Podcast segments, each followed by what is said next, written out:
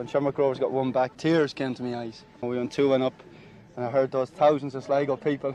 I was proud, and we went out and won. Best town in the world, best town in the world, best town in the world. More drama here. Chilani. North.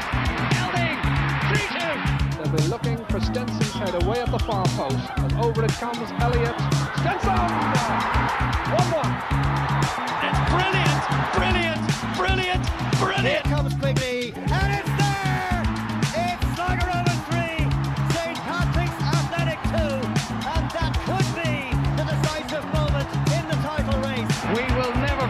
This day.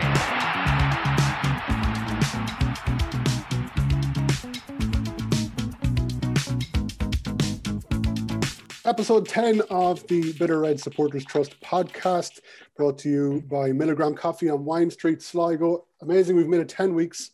Who would have thought it? We've got a packed show um, this evening for you. I say this evening, you could be listening to it at any time of the day. Um, we speak to former two former Sligo Rovers players this evening um, who both played together. Um, we have Galway man uh, Alan Keane, who um, uh, joins us a little bit later on. And after Alan, we're joined by um, former club captain and Sligo man Conor O'Grady. Um, we are uh, recording again on Zoom this evening, and I suppose over both interviews, there's uh, a little bit of uh, sound disturbance and a little bit of uh, breaking up along the way, but hopefully it won't put you off too much. Um, so again, it's myself, Conor Lynch. we've Sean Dunn. Um, we have Magoo coming to us live from the showgrounds as always. How are you, lads? How's things, Connor? Hi, boys. Um, we so like the, the kind of the wind has been blown out of the balloon a little bit this week with um, our cup quarter final at home to Derry being moved from uh, Wednesday. Sorry, moved from this Friday to, to Wednesday. Yeah. Uh, that doesn't really add up. You know, they're going with the COVID. They are going with COVID, aren't they? That's the reason behind it, isn't it? Yeah, apparently. Uh, but you gotta get, but despite that, we're going to play them anyway. Um, five days later. yeah, where's the two-week quarantine in Paris? Yeah, yeah. So, I mean, it doesn't it doesn't add up. We've kind of seen it before. Uh, I mean, we don't know the ins and outs of it, but we this is this is the second time this season that we've been affected. We've been directly affected by a club pulling a COVID on it. You know. Do we know? Do we know how many players are affected in Derry? No, I saw the, the tweet came up earlier, but then it was deleted then as quick as it as it came up. But uh, it's it's the story is hasn't changed. Though still COVID case or COVID outbreak is all it said. Didn't say how many or. It's strange though because if, if it was play, if it was didn't didn't even mention if it was players or yeah. uh, how we how we know if it's if it is actually players or if it's backroom staff or yeah. like I'm sure I'm sure with the squad they have to still be able to play the game. Well, where have you not seen when a club has been affected by COVID nineteen? When have you not seen the players or staff involved being named? And yeah. um, you know that seems to be really crystal clear every time, unless maybe you're Waterford or Dundalk or Derry, sorry, and both both cases have directly affected us. Yeah. But like I said, I don't understand. They have a squad of how many? Like they they they've been on a, a lot of players, and I don't understand why the FAI are or not just at this stage. Like we, if we play, if we beat them Wednesday, we then have to play again on Sunday. Is it? I'm not sure. Is that right, Dunner? I'm not 100 percent on that now either. But um, well, I think it's next weekend, isn't it? Saturday or Sunday. So it'd have to we, be. So everyone else is going to play this weekend, and then we're going to have to play the winner ourselves and well, it's Derry. So if we win, we have to play three or four days later, whatever it is. Like I don't understand how they can't be just told to play the game if there's only two fellas missing or three fellas missing. Yeah. Or like make an exception and bring players up from your under 19s or whatever it might be, but, but fill your yeah. squad and play the game, like, you know, get, get lads in, you know. I, I, I mean, I know, I, I, I, could, I, I can just, I know the situation if it was us, if we had two or three players who were brought down, I have no doubt that we play the game, get it done. 100%. Yep. 100%. Derry come to town uh, on Wednesday. Um, they like we've we've been saying it for weeks now. They they're a bit of a basket case at the moment. They're up and down, and they're when they're not, they're they're down. they have been inconsistent and they've been poor for most most of the season. Um, Dunner, are we confident that we'll be able to put them away um, when they roll into the showgrounds? I'd be expecting us to make our way into the semi final, definitely. Um, I would have been a lot more confident had the game actually taken place when it was supposed to. This gap in between, I don't think is going to do us too many favors. In terms of even players discussing contracts and stuff like that, mine the focus could be taken elsewhere. You don't know. I'm not saying that is going to happen, but it's just a, it's a possibility. And I would have liked the the game to be a wee bit closer to that Dundalk game because of the high we came out of that game on. I think that would have brought us in nicely to the to the cup game, but things are settling down now an awful lot, and I think there's going to be a bit of frustration creeping in now with another, uh, not postponement of the game, but a rearrangement of the game. Okay, what what are your thoughts on, on things? Um, would you be a little bit worried with the game being pushed out? Um, no, not with the game being pushed out. I don't think it's. I don't think the circumstances will change. Really, it's just a different day. It'll be the same, unless, of course, they had injured players come back in. But I just, I think, I think, our biggest, my biggest worry now would be that uh, for a change, we're favourites going into the game. Which I think, I think Derry's best, I think Derry's best performances this year have been when they've been had to sit in on the back foot and can hit teams on the break. I think I don't think they like when they're expected to have the ball and make things happen. But we'll be the ones in that position this time now. We'll be the favourites. We'll be expected to make things happen, and I think that'll suit them obviously. And they, of course, now have the weight off their shoulders. They, did, they didn't get. They were looking over their shoulders, I suppose, for the last couple of weeks of the season. If Finn Harps coming and that, they've that's gone now. Weight has been lifted, so it's just free to play. So yeah. it will be like don't like not even it's not even about winning the cup now. It's just making sure that Derry don't. Yeah. you know what I mean? It's, yeah, it's blocking the path of others now, isn't it? Yeah, yeah that's it. Like you'd be hoping because like I I know uh, everyone's looking at, but I think with Shams, like I think the one game Shams wouldn't have wanted is away in Ballybofey. I think of all all the rest of the thing, like look at the weather outside and the way their pitches at the, uh, at the minute that'd be the one place Shams wouldn't want to go. Like I don't think that's a, a gimme up there for Shams. I really don't. Don't say that, Magoo. I hope. I think they'll put them away handy enough. I think they'll just be. They'll be. I don't think it'll be handy. I think they might have too much in the end for them. If I'd say I'd say fitness but, and just just well not just fitness but their their technical ability will on whatever surface they're playing on. I know. I think what you're saying, I would say that it could lead to a couple of goals, maybe maybe a couple of goals for Finn Harps. They might nick a couple of things here, here and there, lucky bounces. But uh, Shams will have too much for I just, I just think that it won't be the surface is going to be brutal. So Shams won't be able to get the ball down and play their passing game. And you know what Harps going to be like? They're going to be in their faces. They're going to be on an absolute high now anyway. After uh, avoiding the playoff, they're going to be on a high. They're going to they'll have nothing to lose. You know what? They'll, they'll be in their faces. They'll be hounding them. They'll be harrying them. They'll they won't give anything for ninety minutes.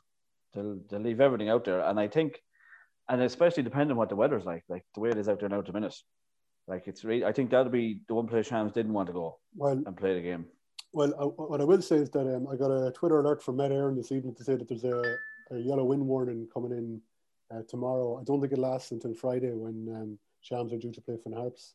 But um, you know, if it's blowing up there, you know, maybe anything could happen. But I suppose on a positive note, um, you know, we're recording this on a Wednesday night. Ed McGinty finished um, uh, unscathed uh, from the under 21 win against Luxembourg. Uh, we'll have Buckley, uh, we'll have John Mahon uh, in centre half in front of him. They looked like a really good pairing over the last couple of games.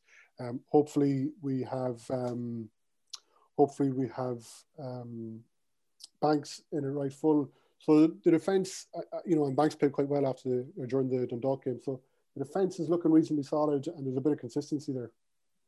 Yeah, and I think if you're looking, probably Regan Donelon will miss out with that groin injury picked up on the last day of the season against Dundalk. So probably Cooper sitting in at left full, and for a home game as well, I think that'll even suit us a bit better with Cooper going forward. As McGoo was alluding to earlier on, that Derry will probably sit back and try and catch us on the break a bit. Um, so I think that'll actually suit us having Cooper there with uh, himself and Junior on the left flanks and give them plenty to, plenty to think about. But I think yeah. I I wouldn't be too fearful of Derry anyway in general. So I wouldn't. I think you know the, when they came down here, the last day when we bet them one 0 with the late the free score, they were absolutely atrocious. They were terrible, start to finish. And I have, I even said it on the pod previewing that game that I had seen them a couple of times before that, and they, they were no better in any other game I'd watched them in. You know, they've been poor all season. So I think it's, it's a case if we can turn up and put in a performance, I, I think we brushed them aside easily. I mean, Derry, I think what Derry, where Derry have struggled is that they brought in a lot, an awful lot of foreigners, and they brought them in in two different batches, even before the current batch. Before lockdown, yeah. they had a new team really, and then they changed half the team when they came back from lockdown. I know we brought in, we didn't bring in, we didn't do anything like they did really, but I think that's what's really affecting um, the kind of togetherness of that team. I think you're 100% right, Connor. They, they, they made wholesale changes in the space of a couple of months, twice. Like, you know, you know, you can't do that. A squad can't gel together like that. It's, it's not possible. And I think there were there was massive things expected at Derry City this year, and they and people are on about us underachieving. They massively underachieved. Mm. Yeah, there was more than us. St. Pat's is another one too. Yeah, yeah. Well, like, there were there was more than us. There was a lot bigger or more obvious ones than us, anyway. Yeah. Um, uh, well, I think you know, well, thinking about the league that's just gone by, I'm just glad that it kind of finished when it finished because like the, the gap between Dundalk and the gap between uh, Finn Harps is nothing like you know another two games and you could have had a different league altogether. I'm just kind of glad that it's over now that we are where we are. and We can try and either yeah. prevent Derry winning the cup uh, or you know go on and win the cup. But um, yeah, I'm I'm just kind of glad that it's it's over it was a stressful season all around. So it was. Yeah, yeah, it definitely was. It was, you know, such mixed emotions from huge enjoyment to really thinking that the team was getting into gear to terrible, like Magoo, you were throwing your hat at it altogether at one stage. You were saying, um, I, I, think we are all kind of feeling that, like so. Um, Despondent. Yeah, yeah. But you even you even go back to those uh, during lockdown and that, and the emotion that was around the club at that stage where people were saying we're down that's it we're relegated there is no way back for Sligo Rovers and talking about being in a first division next year and just having just locals playing for the team and yeah. you know the the talk that was around the club it was the uh, maybe maybe maybe we would be better off going down was I heard people saying. Yeah. You might be better off going down and starting again and yeah that says to me on numerous occasions. Yeah. I hate I hate that argument. Like it's not like you're dropping into the championship to get a couple of 20 or 30 million. Like, yeah, going to the graveyard. Yeah. Yeah, no, listen, I'm, I'm just glad that it's it's over, it's done, and um, we are where we are. And I'm I'm hugely confident that, you know, if we don't win it, that like there's no way Derry or Athlone are going winning that cup. There's just our, our Finn Harps, there's just, just no way that's going to happen. I'm very confident. Listen, we're, we're pushing things on. We've, um, as I mentioned earlier on, we have two guests on the show, Alan Keane uh, and Conor O'Grady. Um, Connor is involved with um, Sligo Rovers under 15s. He's um, one of the coaches, and uh, their season obviously has been curtailed with COVID. Um, but he gives us a really good insight into um, um, how things are running uh, in the academy. He talks about um, he talks really positively, lads, about players coming through and what his expectations are for the seasons to come.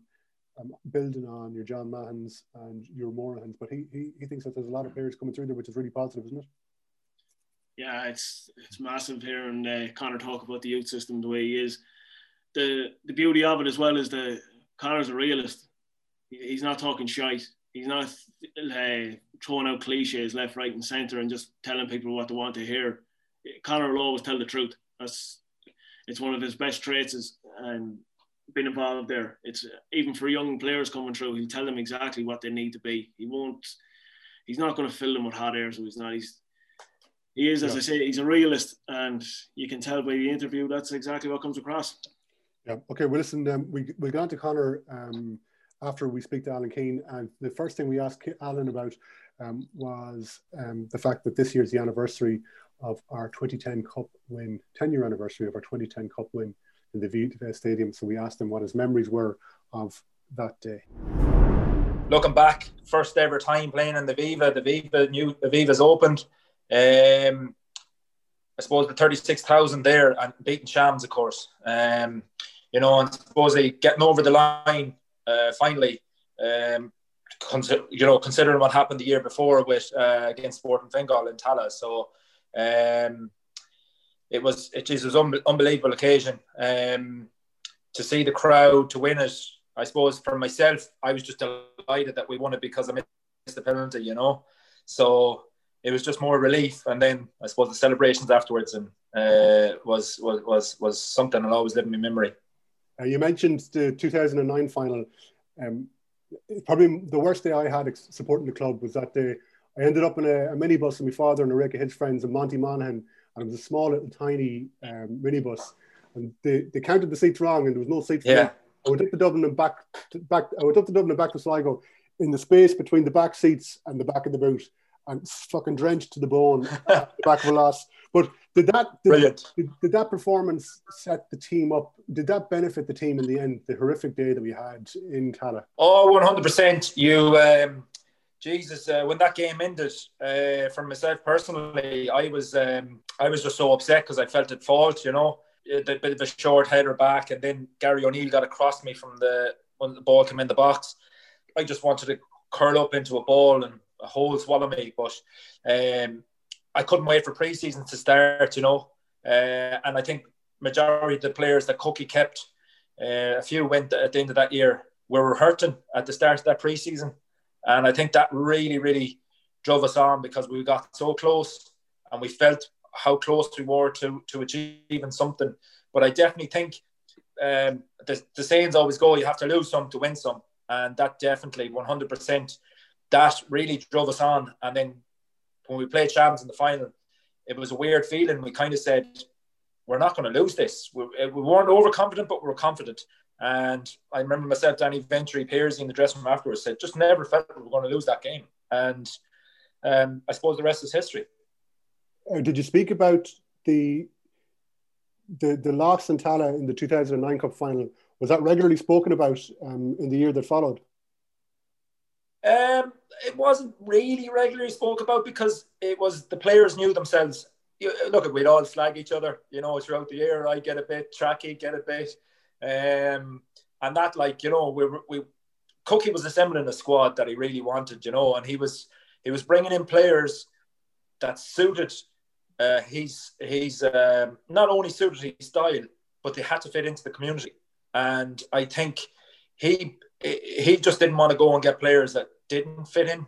Um, he didn't care how good they were, but they had to they had to match everything. They had to be they couldn't co- come into the dressing room and cause a disruption and, and that he knew the type of player he was after and he was slowly assembling the squad and I think he kept the majority of that 2019. We didn't have a good season in 2009. Uh, we're flirting with relegation to be honest. And um, Cookie only held on to his job by we bet we got beaten by Derry 4 0 at home in the league league game on a Tuesday night. And we went then and beat Derry in the cup on the Saturday 1 0. And he was going to walk. He came into the dressing room on the Wednesday. And, and the chairman at the time, I think, was might have been Dermot Kelly, or, or, I'm not sure who it was, but they begged him to stay. And he stayed. And he could see the potential. And um, I suppose that 2010, then he added some quality players as well. Um, the, la- the last thing, I, the lads, one I'm sure I want to ask both the questions as well, but the last thing I want to ask you just in relation to that period is even going into extra time in, ta- in um, the Aviva, um, did you did you have confidence in like did, did you expect Ciaran to do what he did? Well, we we've I suppose because, probably because of training with Tracky, uh, and we used to mess around taking penalties, and I was really the penalty taker, so he used to frustrate me because he he he'd. Uh, you're going to go this side. No, I'm going to go the opposite side. And he he'd save loads in training, you know. And you're just always confident. You're even if you ask any of the players to this day, he was excellent penalties. Like he was so so good. And I think he saved one or two throughout that season as well. He got a few games in because of uh, Brushy getting injured, and um, he he was just he was he was very good from the from the twelve yards, you know.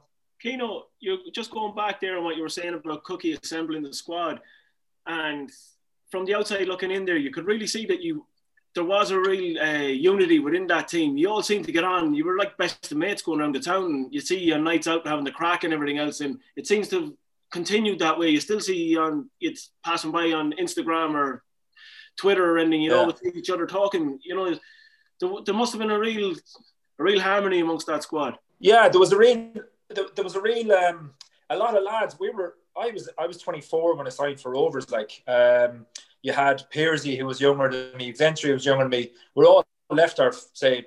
We we met Sligo our home like for years, and um, you know any of the lads that come in, newer lads, you take them under your wing and you you know you you bring them. We go for coffees after training, um, just to get away from constantly being in the football environment. And we used to have the crack, as you said, nights out. You look after each other. Um, but then when Monday morning came, it's like if one of the lads aren't pulling the pulling their weight, you're you're you're, told in training, you know, because it was everyone wanted this goal and everyone wanted to go and, and win stuff. And we knew we had the squad. And if if one of the players weren't pulling the weight, well, we weren't going to wait for them. And um, it was either buy into it or don't, you know. So um, and and a lot a lot of the stuff that was said that when we came to the club is, you know, buy into the community. It's a mad football town, and I was lucky enough. I was only I was from Galway, so I, I was down in Sligo a couple of times um, previous, and I knew how mad of a football town it was. And you go from the elderly ladies and men to young kids to the, you know, um, I was going to call you young there, Sean, like, but uh, an old fella like yourself.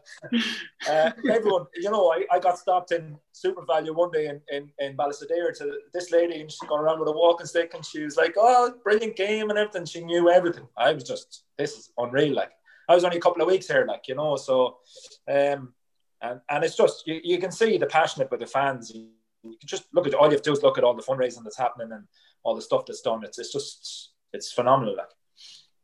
From that cup win in 2010, was it from there on in? You says you were definitely were winning that league title.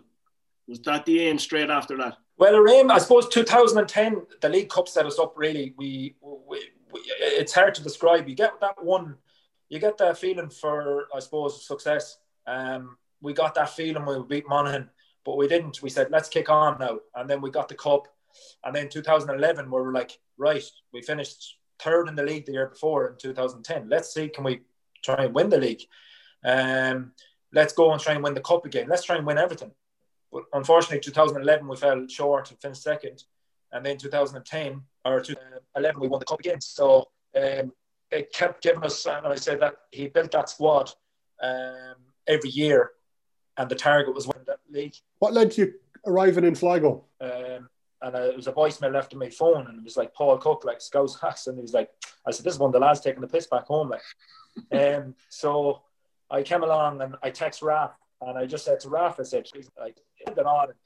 Obviously, the time difference was was was mad in Australia, so I remember having a few drinks anyway. It built up the courage to ring him back, and he was like, uh, "What's the story?" And he was like, "Oh, I want to sign you." And I seen you playing against Derry, and I seen you playing a couple of times, um, and I think you really suit our team.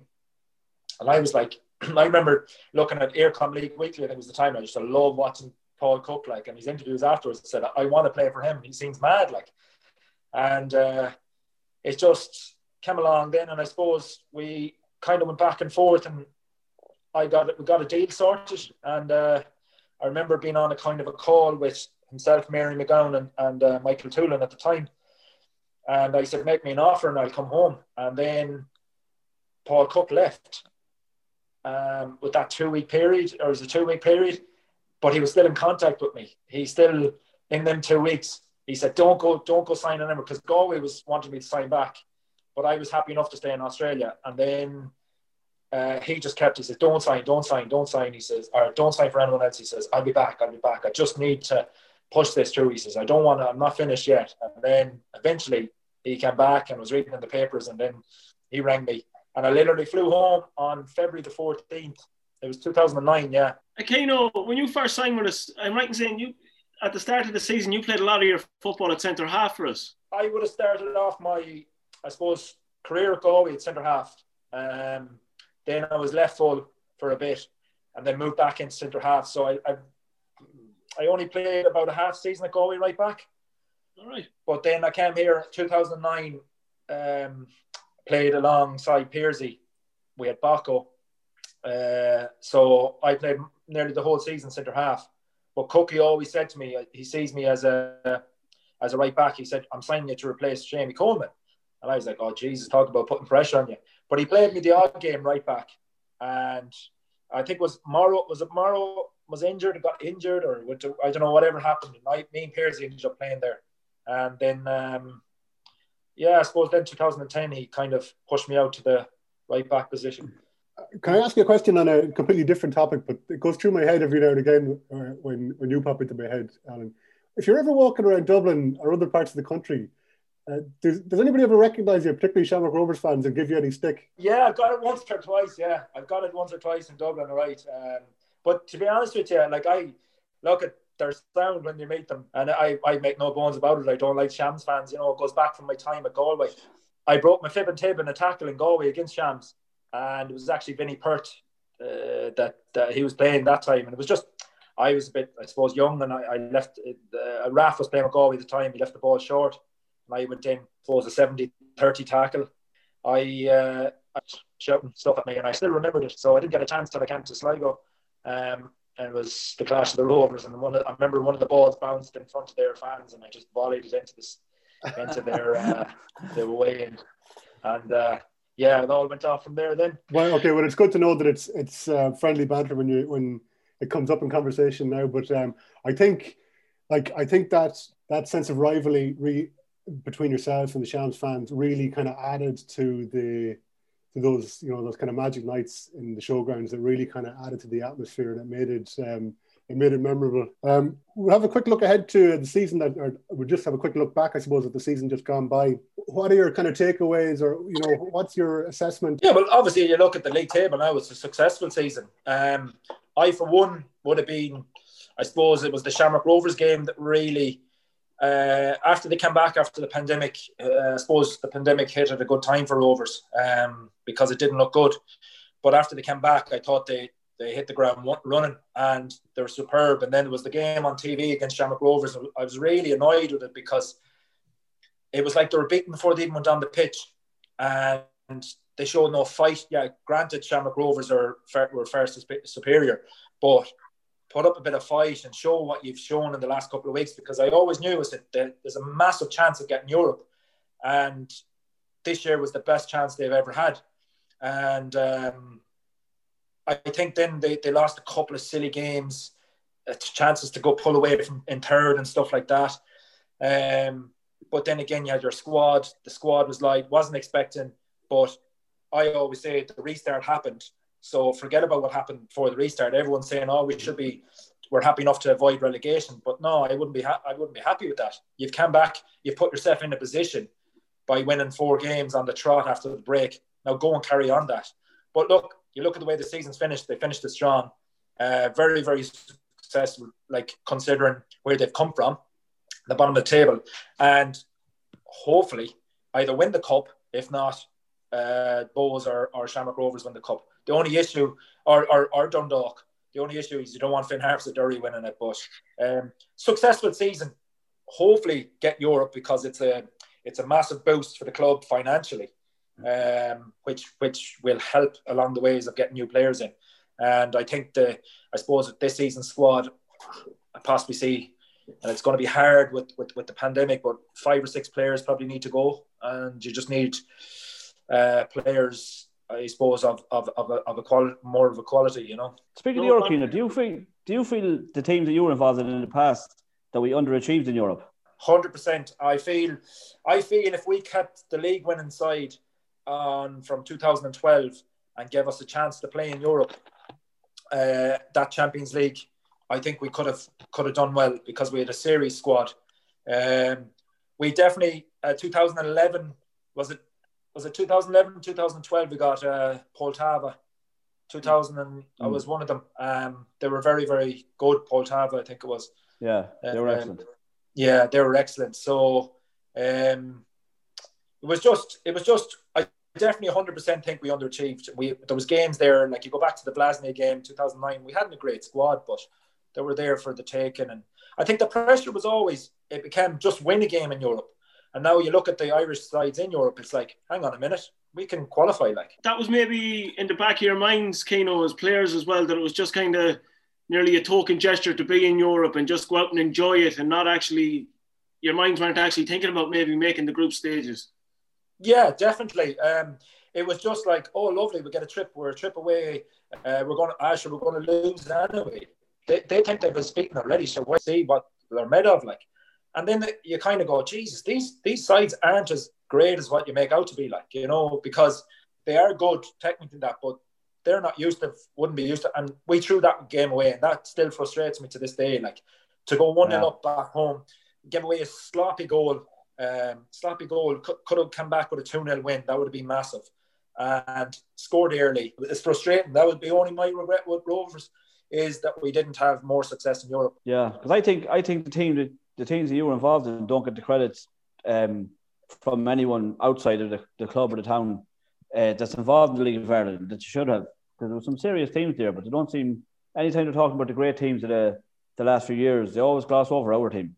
It's always the Dundalk team that got qualified or the sham team that qualified Yeah. or Okay, you can tell me if this is a ridiculous question. So, how would we comp- how would that team, the 2012 team, compare against um, Dundalk in their pomp or this current Shamrock Rovers side? to our 2012 side compared to the Dundalk 2016 side that I played in, they're not they weren't far off. I feel that's probably why the likes of Dundalk and Shamrock Rovers are getting the recognition is because Dundalk have backed it up two, three years on the trot. And instead, when we won the league, I think we were, oh, we've won the league now, we've won the cup. That's, you know, let's look at cutting the budget a little bit and, and, and, and uh, we'll just keep it nice and steady. Sure, we've done all we can instead of kicking on. And I feel that was a missed opportunity because you look at the likes of Shamrock Rovers now, for instance, they've won the league this year. They're going to be twice as strong again next year. just speaking of next year, and it's probably not with your Dundalk hat on. What what do you make of what's going on up there now at the minute? Which I think not be relevant to us next year. I, I, I think they've been lucky this year, if you're being honest with you, because if Waterford had gone and beaten Finn Harps, you're talking they, they mightn't have got Europe. And the only way they could have got Europe is by by winning the cup and providing someone that you know if they're lucky. There must be something very, very wrong up there, Keano. When you look at after the restart, if you went on the results after the restart, they're third from bottom.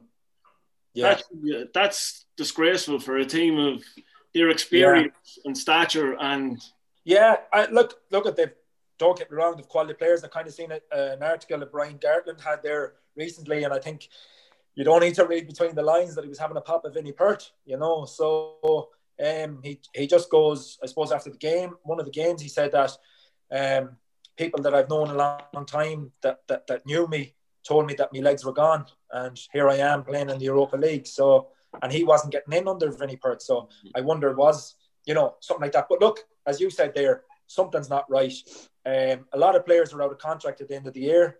Do I see big changes at Dundalk? Possibly, yeah. I'd say there could be uh, big changes. We're being linked, rumours that um, Dan Cleary has been linked with Rovers. Um, is somebody like him, does he, is he the sort of player you'd take in if you had an opportunity to sign him? Absolutely. I've, I've, I've done games on Ocean and I've, I've said it from the first time I've seen him, he's quality, but I can't see him. I can't, and that's my honest opinion. I can't see him coming down here. These players, they'll pop to Bohs, pop to Shams, Dundalk, um, Bohs, and you, you look at the likes of Drogheda up there, and they're all that side. They get players, and it's just so hard to get them down here. Like, and I, I look, it, we're going to be linked with every certain player, but money talks at the end of the day for players over there. For them to move to Dublin from Dublin down here, they'll want X amount, and it's it's going to be difficult, and it's going to be tough for Liam and and, and John to, to to trying to get players and get them back down here. Okay, last question. Um, how will we get on against Derry in the Cup? Um, not this Friday, but next Wednesday now. Yeah, that's another thing that's a bit of a farce, isn't it? Like if players tested positive yesterday or Sunday or whenever it was, how are they eligible to play on Wednesday if the game is on Friday five days later? I don't, I don't, I don't know what's going on. Whether they've a couple of injuries in the squad, but look, they obviously can back it up. But um, home game should should win. If, look at the pressure is off. They've got fourth. It's a cup quarter final. Shouldn't need much um, at all um, motivation. Um, Semi final way to Shams. No one, if, they get there, no one will give them a prayer. Why not go? You know, and uh, I still I fancy them to beat Derry two three nil. Okay, um, some good memories there from um, Alan Keane. Um, he was um, like he was such a big. He was such a. I mean, there was loads of big players, but Keano really stood out, didn't he? Over in that team, I suppose he was there for he was probably there for longer than most other players involved in the squad, wasn't he? Oh, yeah, he's definitely one of the longest serving players of that era there. Keano's one of those lads as well who's just who's nearly become a, a local. You know, he's I don't think there's anyone in the town that doesn't know Keano. Yeah, yeah. so he hasn't. He's become ingrained in it now. But uh, he gave everything for the jersey as well. Yeah. I think that's what endeared him to the fans. And then his hatred towards Shams fans just made him a favourite of mine. Anyway, Yeah, yeah, he was, um, as we said in the interview, he really added to those games, didn't he? yeah, definitely. It just there was that little bit of spice that was needed at times, you know. Yeah. I, I had the pleasure of sitting beside his father for the guts of a decade in the showground for the home games. Uh, just by chance, we always ended up sitting together. And I, um, his father didn't hold back, even when Alan, you know, put a ball astray, he didn't hold back, you know. Oh, by all accounts, an animated man as well. yeah, yeah, yeah. Um, good crack and um, uh, missed you. But what a team that was. Um, so okay, well, that was Alan, and we'll push things on again. We'll keep moving. Um, up next, we've uh, Conor Grady, and again, Conor was involved in um, uh, the team that Alan was involved in, um, and he um, we we started speaking to him by asking what was his recollections of that day ten years ago. Ah, great day. Uh, up early. I remember I was up very early. I was room with Mark McGoldrick and uh, up very early. Went for a walk around Dublin probably at about seven in the morning. Was actually looking for a church and uh, yeah, I couldn't find one. And uh, just strolling around. No, I couldn't really sleep. Couldn't set. Great build up. Really enjoyed the the the. the I always say this: the bus in was you know police escort the bus in. Seeing all the people you know. I actually see my mother and father on the way to the ground, which is unbelievable. And uh, yeah, just brilliant occasion because it was the first final. Um, obviously devastated not to be playing, but at the time, then at the stage of the game, I, I knew I had to just get behind the lads, and you know, you never knew what was going to happen. So obviously, I was club captain, so I had to show leadership and all that stuff as well. But yeah, just special occasion. The whole thing was brilliant. Um, great teams, great managers thankfully it went our way. And, you know, obviously that was something that you remember forever and first final there and obviously me missing a penalty wasn't ideal.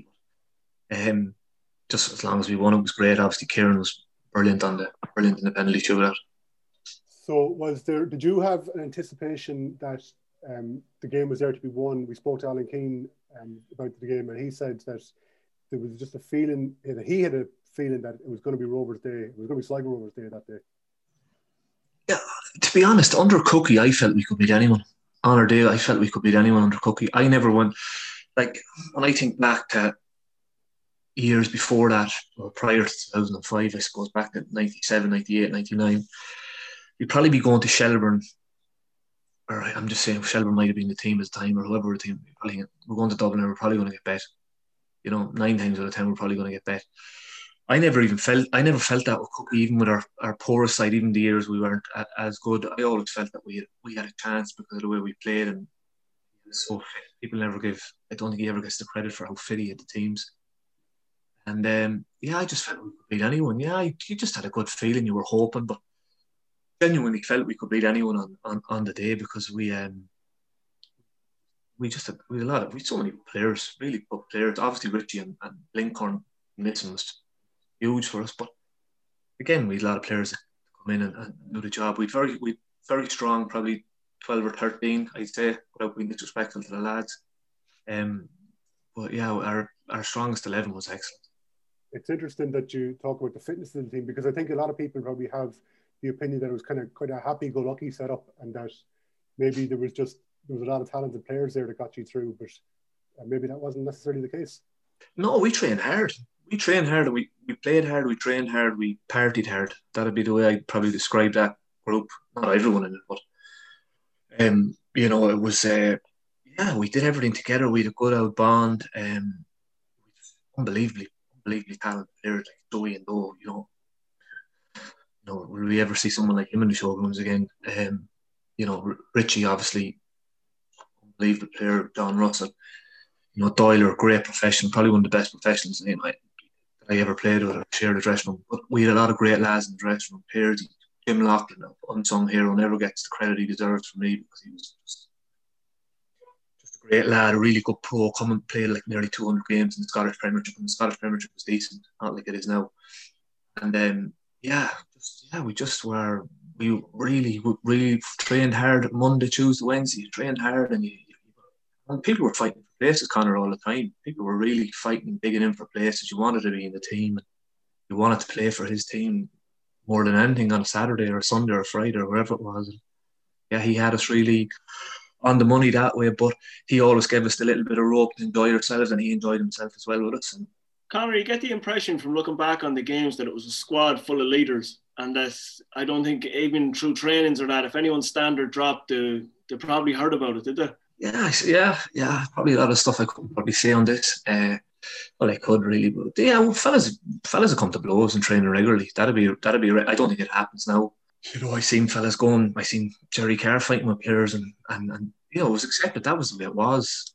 I remember one time we were playing Drogheda, and um, well at the time, and we went up probably not as strong a team, but we, we gave them really good game. Scored last kick of the game. Pearsy was marking and uh, Drogheda's dressing rooms now were smaller than Galway's. They're tiny. You couldn't you can't them. I came in and I've gone berserk. I've gone berserk Pearsy, right? I don't know whose man it is Pearsy. My my fucking man, and he. Pearsy flipped off the top. I'm thinking he's going to kill me. I, I obviously can't back down now because I'm giving him. A, thankfully, two or three lads got in between us. Pearsy would have killed me. But yeah, we we. But there was it was nothing personal. It was because we wanted to win. Like plenty of other stories where lads were would have squared up to each other, and because you wanted to win, and we, as you probably said, Dunner, we didn't uh, accept, you know, as not putting it in or whinging or not doing the right thing or you know, whatever it may be. Like if you you didn't do your job, all about it, rightly or wrongly. Probably the way we did it mightn't have been right all the time.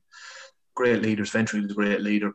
Um, if we bring it forward a little bit, um, one of the things that we've said in the podcast over the the ten weeks now that we've been doing it is, um, you know, there's some talent in the current squad, but it probably is missing those leaders that you that you had in the past, whether it was yourself or or any of those names that you mentioned. Is that something that that you think the, the current squad is missing? That kind of sense of experience, or lads that are going to go in and get get stuck in and you know go through a fella if need be. I think it's gone out of the game though, Connor. I just don't think it's it's there as much. Like if like I've been at a few of the games in lockdown and you wouldn't hear a peep out of either side on the team. Like um be nothing like there might be a bit of but you know, if you give away the ball back in my day, you'd have you know, you'd have Bruges maybe roaring at you, or you know, Kipper Lynch roaring at you, or whoever. Like you didn't give away, the, you know, probably not the best thing either. But that was the way it was. Like when we won the first division in 2005, Liam Burns never shut for 90 minutes. He'd be in your ear, roaring the whole time. He'd be in your ear, telling you good things. He'd be telling you bad things, and that was the way it was. I just think it's probably more so gone out of the game. I suppose probably if you look at the current team, probably Kyle was probably someone for me who looked like probably a leader in terms of he probably talked more. He had the leadership qualities of a captain and all that. Conor, as a centre midfielder yourself, how have you found Niall Morahan's development as he's playing up through the Irish underage as well as the same way you did? How have you? I haven't been surprised to be honest, Dunner. I've watched a good bit of him over the years. Um, he was someone I was lauding a couple of years back. I seen him playing the under 17s and 16 and all, I, I knew he was going to be a good player. I, did I, I know what he was going to do? Probably not, but yeah, he had all the potential to be a great player, super lad, great attitude. You know, for me, he's probably for me, he's probably been my player of the year this year, to be honest, over the course of the season for the games I've seen. And you know, he's played in there like season pro. Um, but as I said, super lad did, did really, you know, did did very well to get into that Irish squad and got a couple of games and he can grow from here. To be honest, I think he just get better and better, and I think he's got a good partner in there and David. You know, good lad, good player. You know, give him probably you know be able to give him advice and, and, tell him what to do or what not to do. And being a been a decent partnership, and I think they could grow. I think we've a decent spine there now. Done when you look at McGinty, man, Morahan, uh, Cawley. You know, you've a you have a strong spine. If you can get players in and around it, we could have you could have a very good eleven. And from then, Conor, going back to your own role at the moment with the academy, you know, it's something that I've always been saying as a local that we've always had the talent here. And, um, you know, very much re- a regionalised club. And I think the fact that um, got all these players coming through and, you know, hopefully the day we'll see it's doing the day that will come in at under 13 and they go right the way up to first team. That'd be brilliant. Well, I was just going to say that when you're mentioning it, it's been a more of a regional side now. Just for your own for your own size that you're coaching at the moment, when you're recruiting players, is there much of a um, scouting involved? As such, are you going to look at these lads playing for their local teams or their their county sides, as such like the Sligo Leitrim, such you know, are you they've been No. recommended to you by other coaches around the area? Well, we'd know all the players really, to be honest. Under through the you have the regional centre in Castlebar, you'd know all the players from that. You go to a lot of school games, you know. We'd have and I have contacts. Fergal Harris is teaching him Kilchie Moss, so he'd be able to let you know about players. But to be honest, Under you'd know them all really from Kennedy Cup. A lot of that Mayo team that we would have this year that got to the but you'd know them prior to that. You'd be at under thirteen games as well. Um, very rarely you would know as that were that were coming through from all the areas. Just so um, people, um, I suppose, have a full understanding that you- you're currently looking after the Sligo Rovers under 15s, isn't that right? That's right, Connor. Yeah, With Marcel Gordon and uh, Paul Masterson. Um, twenty. Yeah. So if you are trying to, if you are talking to a player or the family of a player who might be in uh, Mayo or North Galway or, um, you know, let's say major North Donegal for argument's sake, um, is it is it a difficult sell to get them down to Sligo or, you know, when they're kind of, when they might be in, um, when they might have other regional clubs where they could play League of Ireland football, whether it's, um, you know, for the Mayo League or, or whatever it might be. Yeah, the best players in Mayo, without being disrespectful to um, Mayo League, we want to come to Sligo Rovers nine times out of ten. Um, yeah, we've had players from Donegal Town previously. The big commitment is the is the travelling for the for the parents. That's the big willing to do that, which nine out of ten they are. Never really a hard sell to be honest, Connor. It's um, the players want to come. Most of them would have been, um, you know, playing with the regional sides and and see it as the next step. Um, so I, I don't, I don't, it hasn't been a problem for us so far, and I, I, I don't envisage it, envisage it being a problem, but you never know. But I think the big thing is getting the commitment from the parents to travel and Connor, I've seen um, a lot of underage over the last few years, and that, I think that's what you have. The 15s out of minute is probably the best. It's definitely the best underage t- uh, team I've seen here, or squad, sorry, in the five or six years. Do you think, without naming names now, there's a couple on it? Because I think your your side especially is packed. There's two or three every position. Mm. Um, do you think, without naming names, there's a couple that definitely see first team or beyond in the, in the coming years? if we don't have, and I, I'm going to include the 17s in this Magoo because I think the 17s are very talented. If we don't have maybe Yeah. one of seven or eight making the first team from that at least, you know, and you definitely have a couple who go to England, Ireland, or wherever. Definitely, there is no doubt. But it's all about luck, and you know, it's so many different aspects to it. But we've, you know, we, we've, as you said, we've a very talented group, and the 17s are a very talented group.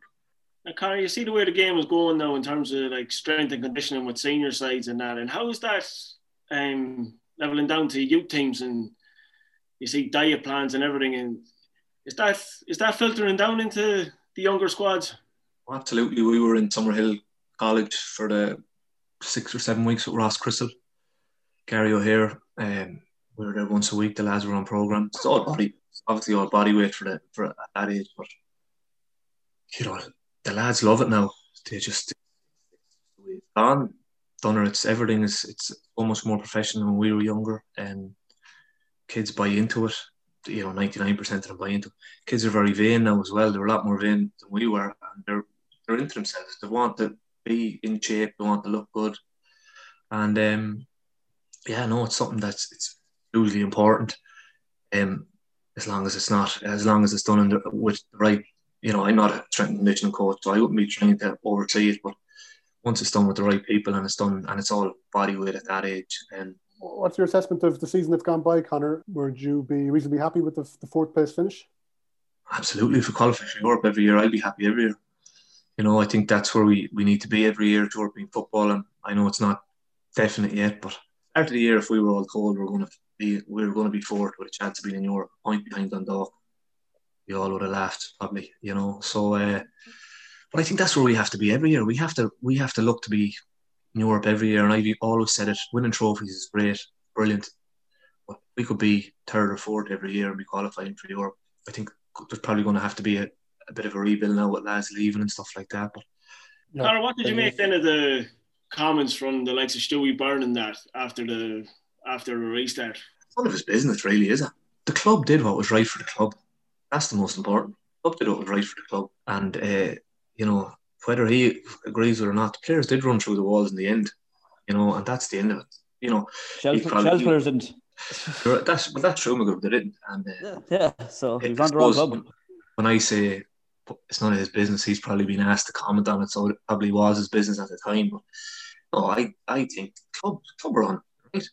We're, we're on right. Sure. I was furloughed for ten weeks.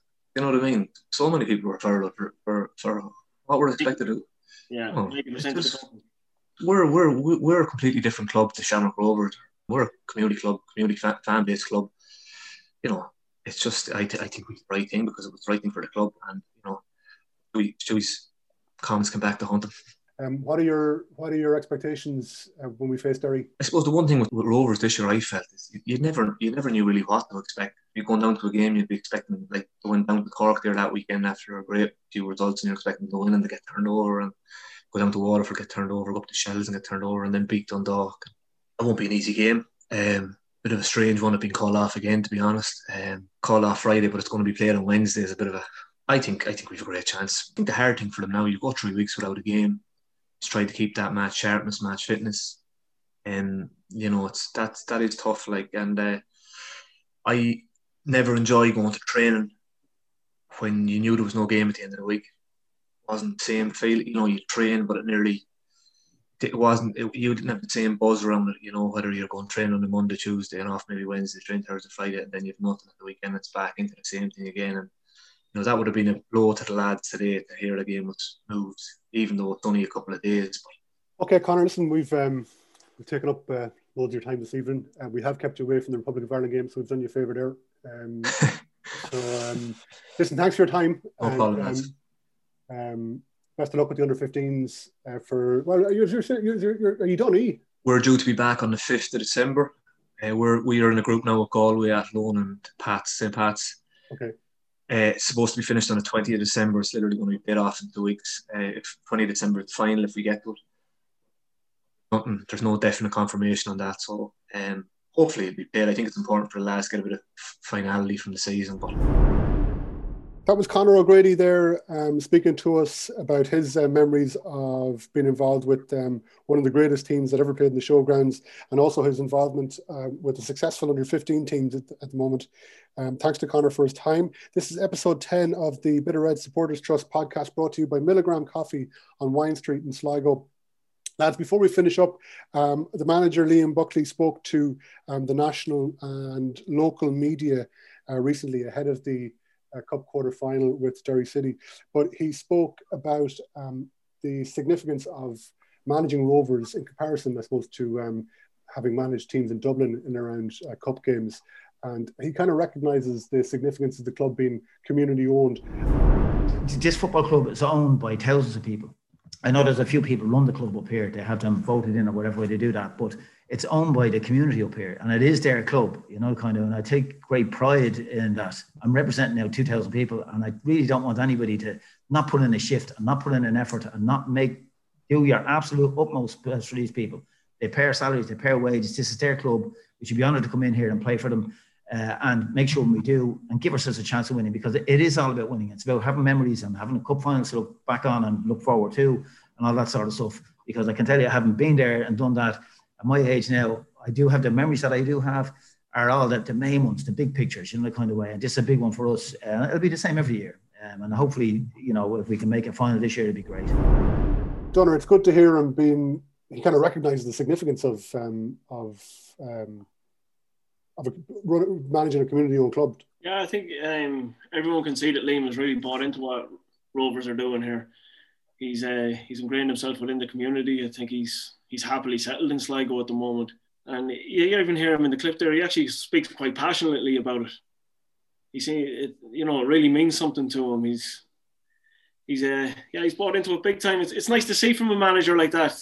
It reminds you of Cookie in that when when he was at the club. You know, he as the boys alluded to in the interviews as well, he's seen the community as a massive part of the team and you know how much it means to them. So it's nice to see Buckley taking along that line as well.